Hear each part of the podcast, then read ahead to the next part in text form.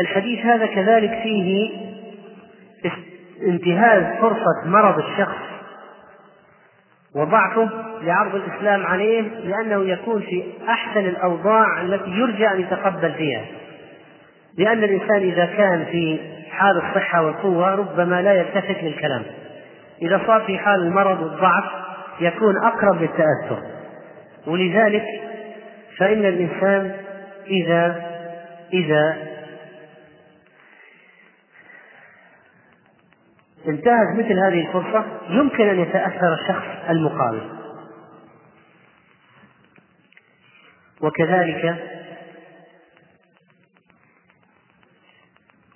من عجائب الاتفاق أن الذين أدركهم الإسلام من أعمال النبي صلى الله عليه وسلم أربعة. لم يسلم منهم إلا اثنان. وكان اسم من لم يسلم ينافي أسامي المسلمين واسم اللذين أسلما يوافق أسامي المسلمين. فعماه اللذان أسلما حمزة والعباس. وعماه اللذان ما أسلما عبد العزى وعبد مناف. من هو عبد مناف؟ أبو طالب من هو عبد العزى؟ أبو لهب. فسبحان الله اتفاق يعني. اتفاقا حدث قدر الله يعني. أن اللذان أسلما أسماؤهما حمزة والعباس واللذان كفرا عبد مناف وعبد العزى. وكذلك في هذا الحديث أن التوبة لا تنفع عند الغرغرة وقبل ذلك تنفع وأن الإنسان على فراش الموت يمكن أن يهتدي قبل الغرغرة. والنبي صلى الله عليه وسلم لما عاد شابا يهوديا في سياق الموت قال له أسلم. فنظر الشاب إلى أبيه أبوه يهودي. قال أطع أبا القاسم صلى الله عليه وسلم. إشفاق اليهودي على ولده. اليهودي ملعون ويعرف أن أنه سيدخل النار. وأشفق على ولده قال أطع أبا القاسم. أسلم اليهودي أسلم الشاب ومات. خرج النبي صلى الله عليه وسلم من عنده وهو يقول الحمد لله الذي أنقذه بي من النار. الحديث كذلك فيه فائدة أن الراوي الراوي قال لما وصف كلام أبي طالب قال هو على ملة عبد المطلب. قال هو على ملة عبد المطلب. مع أن الأصل أن يقول أنا على ملة عبد المطلب. لكن كره الراوي أن يقول أنا على ملة عبد المطلب فقال هو على ملة عبد المطلب. حتى لا ينسب كأن كأنه لا يريد لا يريد أن يقول أنا حتى لا يتوهم منها أنه هو أي الراوي مع أنه يحكي عن غيره لكن يقول هو على ملة عبد المطلب. كذلك في هذا الحديث أثر قرناء السوء. وهذه فائدة بالغة بليغة. أثر قرناء السوء. حضر عنده أبو جهل وعبد الله بن أبي أمية حضروا عند أبي طالب. وكانت ثلاثة كفارا. مات أبو جهل على الكفر و آه، أبو طالب مات على الكفر.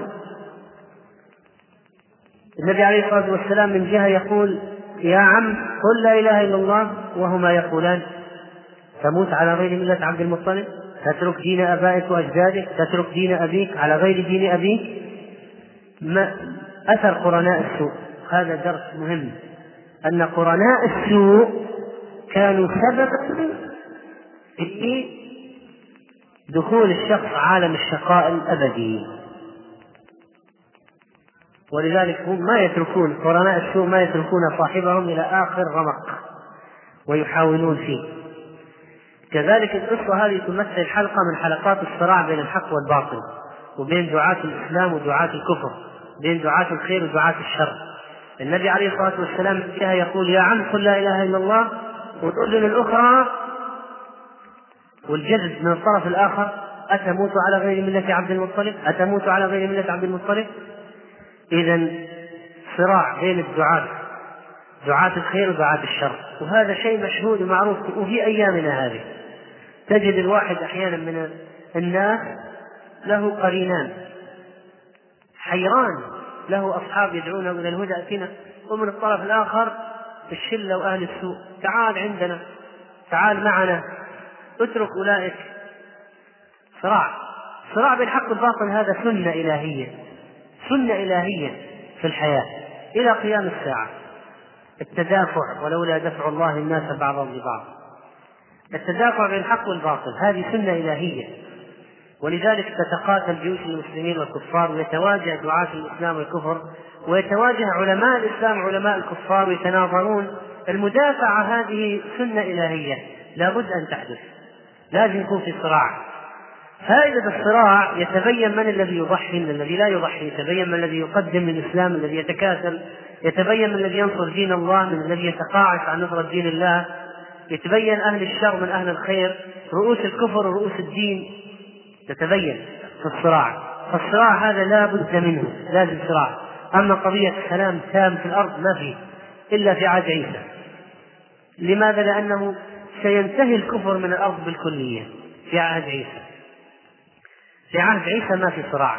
في بعد القضاء على الدجال ويأجوج ومأجوج ما في صراع.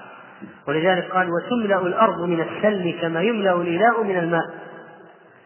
ويصبح الذئب في الغنم كأنه كلبها. ويدخل الوليد يده في الحية فلا تضره.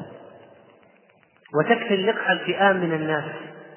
ويكون الفرس بالدريهمات ويستظل الناس بقحف الرمانة. وتملأ الأرض من البركة. خلاص ما دام انتهى الكفر من الأرض ما في صراع. انتهت المسألة. لكن ذلك لن يستمر لأن بعد عيسى سيعود مرة أخرى الكفر. ولذلك فإن الصراع بين الحق والباطل هذا شيء مستمر إلى قيام الساعة. ولذلك ينبغي على دعاة الإسلام أن لا ييأسوا. ولو رأوا الشخص أو هذا الشاب رأوه آه، ينافسهم عليه أهل الباطل ما يتركوه لأهل الباطل. النبي صلى الله عليه وسلم ما يئس. هو واحد والطرف الآخر أكثر في العدد. ما يئس. استمر في الدعوة إلى آخر لحظة. ونحن كذلك لما يكون واحد له صاحب أو صديق طيب صديق يريد هدايته ولهذا الصديق أصدقاء سوء ما يسلمه إليهم ولا يتركه لهم بل يبقى على دعوته. إلى آخر لحظة. النبي عليه الصلاة والسلام اشتغل بدعوة عمه إلى آخر لحظة. يجب أن يتميز الداعية بطول النفس في الدعوة. إلى آخر لحظة. ونلاحظ كذلك أن الحوار كان سجالا. يقول فلم يزل يعرضها؟ يعني لا إله إلا الله مرارا. ويعيدانه بتلك المقالة يعيدان إلى الكفر بتلك المقالة.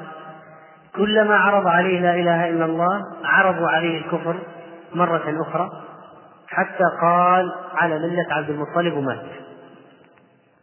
على ملة عبد المطلب. وكذلك في هذا الحديث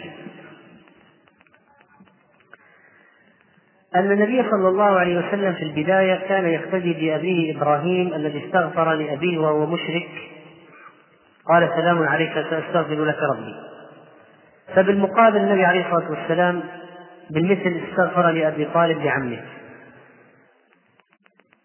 لما نزل قول الله تعالى ما كان النبي الذين آمنوا يستغفروا المشركين نزل أيضا وما كان استغفار إبراهيم لأبيه إلا عن موعدة وعدها إياه. فلما تبين له يعني إبراهيم أنه يعني أبوه ازر عدو لله يعني لما مات على الكفر تبرأ منه. إن إبراهيم لحليم أواه إذا إبراهيم ما استمر على الاستغفار لأبيه. لما تبين له أن أباه على الكفر تبرأ منه. وكذلك النبي صلى الله عليه وسلم قيل له ما كان للنبي والذين آمنوا أن يستغفروا للمشركين ولو كانوا أولي قربى. لأن الدين فوق القرابات العقيدة فوق القرابات. النبي عليه الصلاة والسلام لأمه ما استطاع أن يستغفر لأمه. خرج رسول الله صلى الله عليه وسلم يوما إلى المقابر فاتبعناه. فجاء حتى جلس إلى قبر منها فناجاه طويلا ثم بكى. فبكينا لبكائه. ناجى الله عز وجل طويلا.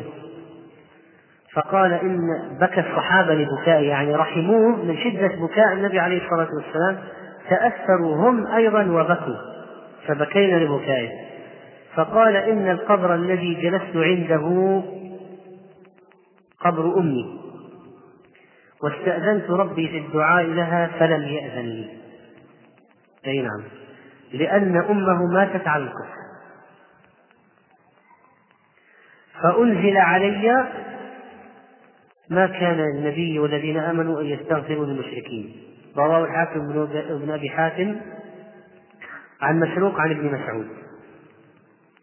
وأخرج أحمد من حديث ابن بريدة عن أبيه نحوه وفيه نزل بنا النبي صلى الله عليه وسلم ونحن معه قريب من ألف راكب نزلوا في الطريق عند قبر. لما قدم مكة أتى رحم قبر. من طريق آخر لما قدم مكة وقف على قبر أمه حتى سخنت عليه الشمس. رجاء أن يؤذن له فيستغفر لها فنزلت الآية. ما كان للنبي والذين آمنوا أن يستغفروا للمشركين ولو كانوا أولي قربى. لما جاء الأعرابي يقول يا رسول الله أين أبي؟ قال في النار. لما ولى الأعرابي النبي عليه الصلاة والسلام ناداه. وقد رأى أنه متأثر. قال أبي وأبوك في النار. عبد الله وآمنة وأبو طالب كلهم في النار. ما في مجاملات في الدين؟ ما في في القضية في العقيدة ما العقيدة فوق القرابات أبوه وأمه وعمه لكن في النار كفار. ماتوا على الكفر. ماتوا على الكفر. ولذلك الإنسان قد فعلا يصاب بالحسرة والأسى خصوصا عندما يكون له أب مشرك أو أم كافرة. لكن ماذا يفعل؟ ما في طريقة إذا قضى الله بالضلال عليهم فلا يملك لهم من الله شيئا. وهذا من من الإعجاز. يعجز. الله يعجز خلقه. و ويبين لهم أن الهداية بيديه لا بأيديهم. لا بأيديهم. ونأتي إلى الفائدة العظيمة للغاية. وهي معنى لا إله إلا الله. لو قال واحد طيب وما هو يعني ماذا ماذا كان يقدم أو يؤخر لو أن أبا طالب قال هذه الكلمة؟ كلمة يقول لا إله إلا الله وتنتهي المشكلة. لماذا أصر أبو جهل وصاحبه على منع أبي طالب من أن يقول الكلمة؟ مع أنه سيقول فقط كلمة ويموت. فقط قول قول عبارة ويموت. الإجابة لأن أبا جهل وصاحبه يعلمان معنى لا إله إلا الله أكثر مما يعلمها اليوم كثير من المسلمين. أبو جهل وصاحبه يعلمان من معاني لا إله إلا الله أكثر مما يعلمه اليوم كثير من المسلمين. ليش أبو جهل ما ترك أبو طالب يقول لا إله إلا الله هي كلمة ويموت ويمشي لأن أبا جهل يعلم أن هذه الكلمة معناها معناها الانخلاع من الطواغيت الكفر بهبل واللات والعزى ومنات الكفر بالآلهة كلها هذه اللي عند الكعبة والتوجه والاعتقاد فقط بأن الله وحده مستحق للعبادة. مستحق للعبادة. وأن لا إله إلا الله هي متضمنة للكفر بما يعبد من دون الله. وأن لا إله إلا الله لا إله إلا الله هذه ليست مجرد كلمة باللسان كانت عند الكفار معناها واضح جدا. عند الكفار معناها واضح جدا ماذا تعني؟ تعني الانتقال من دين إلى دين والدخول في هذا الدين الجديد ولا معبود بحق إلا الله يعني عندما يشهد الإنسان بلا إله إلا الله وأنه لا معبود بحق إلا الله معناها أنه يكفر بجميع ما عبد من دون الله معناها يعلن البراءة من دين من دين من أديان الكفر وملله ومن الأصنام والطواغيت والأنداد التي تعبد من دين الله التي تعبد من دون الله. وأن هذه الكلمة تتضمن وتقتضي توحيد الله بالعبادة وصرف العبادة لله فقط. إنهم كانوا يفقهون معناها فقها كبيرا. ويعرفون بالضبط ماذا تعني شهادة لا إله إلا الله. ولذلك كانوا مصرين على منع أبي طالب من قولها.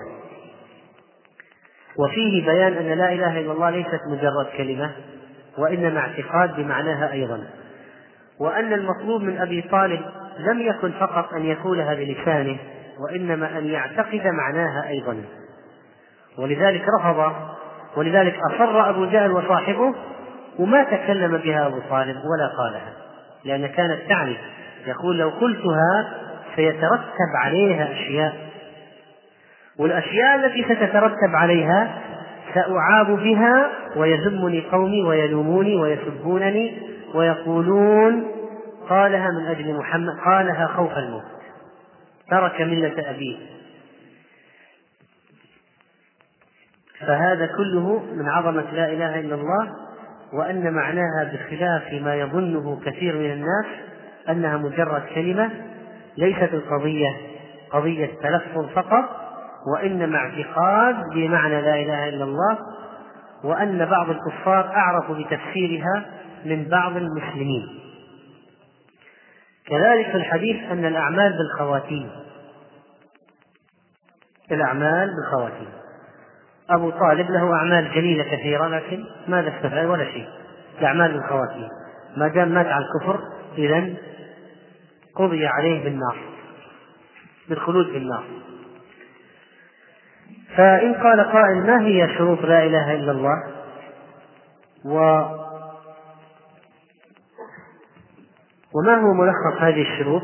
فالجواب أن إنها قد جمعت في قول حافظ الحكمي رحمه الله تعالى العلم واليقين والقبول والانقياد فدر ما أقول والصدق والإخلاص والمحبة وفقك الله لما أحبه. فشروط لا إله إلا الله العلم العلم بمعناه واليقين أن القلب يوقن بهذا المعنى والقبول الرضوخ لهذا المعنى والاستسلام لهذه العبارة. والانقياد اتباع ما تقتضيه العبارة. العبارة تقتضي صلاة زكاة صيام حج تحاكم إلى شريعة الله إلى آخره انقياد. والصدق وعدم النفاق يعني الإخلاص لله عز وجل فيما تقتضيه لا إله إلا الله من العبادات. والصدق والإخلاص والمحبة يعني محبة الله عز وجل لأن المألوه هو المحبوب المعبود. وفقك الله لما أحبه. هذه بعض الدروس التي اشتملت عليها قصة أبي طالب وفاة أبي طالب على الشرك. ونسأل الله سبحانه وتعالى أن يهدينا ويهدي أولادنا وذرارينا وأقرباءنا إلى الحق والإسلام والدين. والله أعلم. صلى الله على نبينا محمد. يقول السؤال أرجو التنبيه على أنه يوجد في المسجد امرأتان أحضرتا مبخرتين لتبخير المسجد تريدان الأجر ولكن المصليات والحاضرات قد تبخرن واختنقن من رائحة البخور. هذا يحتاج إلى تنبيه من جديد لأنه لا يجوز للمرأة أن تتطيب والتي تأتي المسجد متطيبة ثم تمر بالرجال فإن النبي صلى الله عليه وسلم أخبر والعياذ بالله أنها زانية. يعني عليها اسم من اسم الزنا. وأما التي وضع لها البخور بدون قصد ولا إرادة أجبرت عليه فليس عليها شيء إن شاء الله. والإثم على من أحضره عند النساء. على من أحضره عند النساء هي التي تأثم. على أي حال الظن والله أعلم أن هذه هاتين المرأتين جاهلتين بالحكم. قصدتا الخير ولكن ليس كل مريد للحق يصيبه كما قال ابن مسعود رضي الله عنه ليس كل من يريد الحق يصيب الحق كم من مريد للخير قاصد للخير ولا يوفق للخير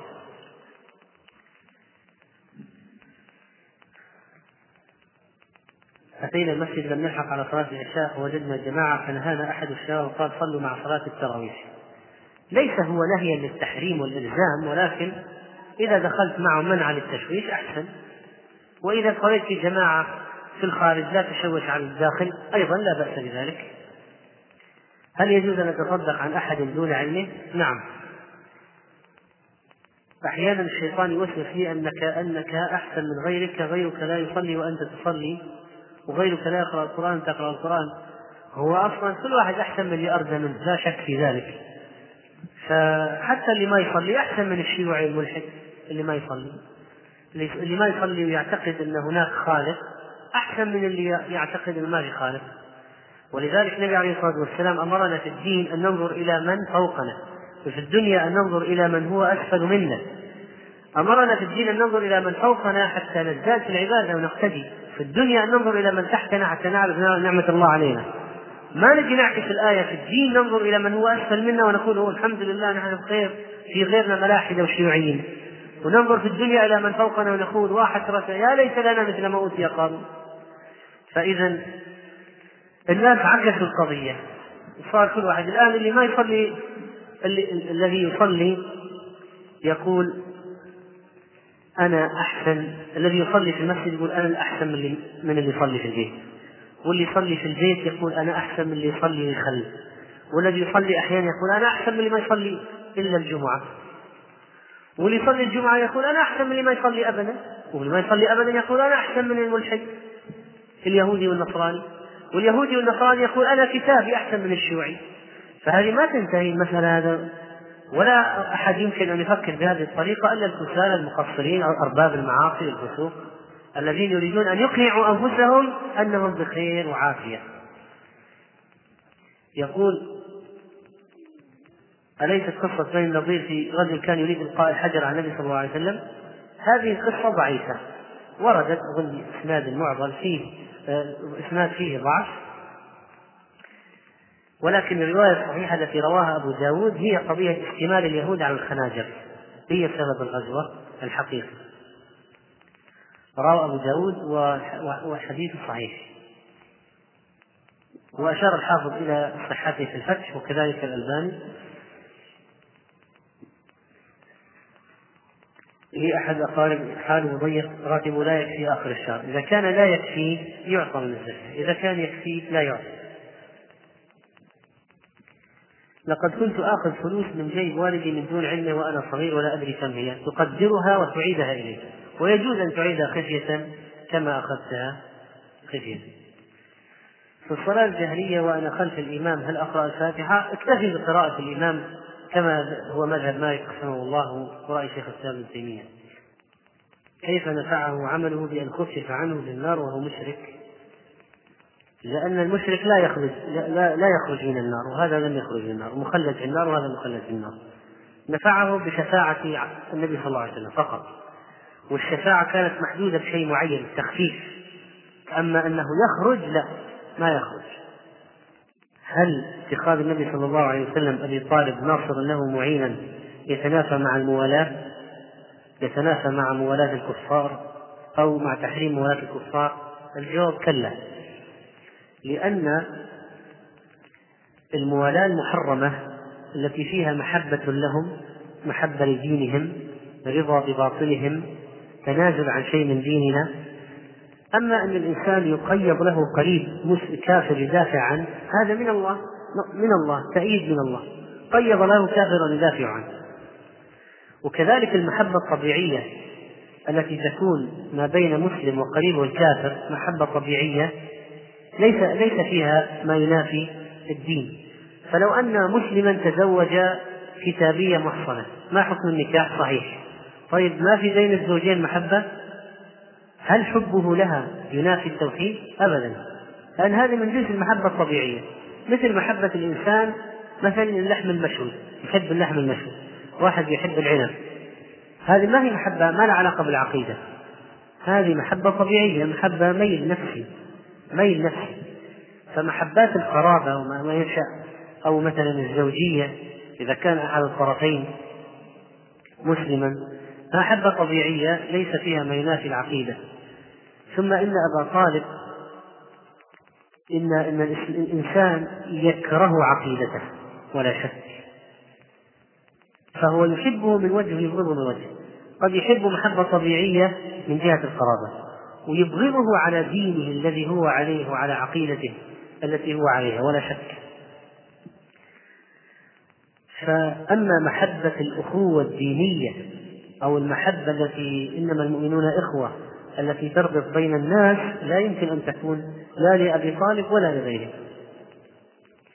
على أي حال اتخاذ النبي عليه الصلاة والسلام أو كون الله قيض لنبيه أبا طالب يدافع عنه هذا لا ينافي الموالاة نهج البلاغة آه، كتاب سم مسموم يحذر منه. منسوب إلى علي رضي الله عنه وعلي رضي الله عنه بريء من, من كثير مما فيه. إذا ردت المرأة على الهاتف وأجابت عن سؤال فإذا لم يكن خضوع بالقول وكان لحاجة فلا بأس. أجاب زيارة العديل لمنزل عديله. المقصود طبعا بالعديل هنا عند الناس هو أخو الزوجة. زوج أخت الزوجة. زوج أخت الزوجة فيقولون هذان مثلا عديلان أو هؤلاء عدلاء يعني أزواج لأخوات. أزواج لأخوات. فإذا زار في في في بيته أول طبعا لا يجوز الخلوة بالمرأة وهي أخت زوجته لا يجوز أن يخلو بها لأنها ليست من المحارم ليست من المحرمات عليه على التأديب. فإذا لا يجوز له الخلوة بها ولا النظر إليها بطبيعة الحال. ولا يجوز الاختلاط. يقول بعد فراغ من أداء مناسك العمرة أردت أن أطوف بالبيت وحين أنهيت الشوط الثالث ازداد الزحام فخرجت ولم أتمكن من الطواف. فهل يجب علي شيء؟ طيب ما عرفنا ماذا فعلت الآن بعد هذا؟ هل أكملت الطواف مثلا من السطح مثلا أو الدور الثاني؟ هل خرجت خارج الحرم ثم رجعت وأكملت؟ هل أعدت من أول؟ هل رجعت كما أنت؟ رجعت طفت جبت يعني ربع عمرة وجيت؟ ماذا فعلت؟ فما عرفنا الآن ماذا فعلت. فعلى حال لو فرضا على أسوأ الحالات أنك رجعت كما أنت معناها أنك لا زلت باق على إحرامك حتى هذه اللحظة. لا بد أن تعود تلبس مات الإحرام تذهب تكمل تأتي بالعمرة تأتي بالطواف طبعا من جديد. تأتي بالطواف من جديد. وإذا صار ما هو أسوأ وأتيت زوجتك يعني أفسدت العمرة الأولى فعليك التوبة وعليك الذهاب بالإحرام والطواف والسعي إتمام العمرة الفاسدة. وتعود إلى الميقات الأول وتحرم منه لعمرة جديدة بدل العمرة الفاسدة ثم تذبح دم في مكة توزع على القراء الحرم أما إذا كنت مثلا سعيت طفت ثلاثة من تحت ثم ابتعدت صعدت إلى الدور الثاني وجدت الأربعة كاملة تكملة السبعة ففعلك صحيح.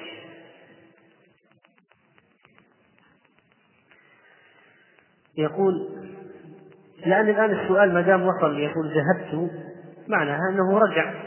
فأكيد أنه الآن إما أنه أكمل السبعة أو رجع بدون إكمال السبعة. إنسان بدأ السورة ولكن لم يسمي. قراءته صحيحة. والسنة أن يسمي من أول السورة ويستعيد في وسط السورة.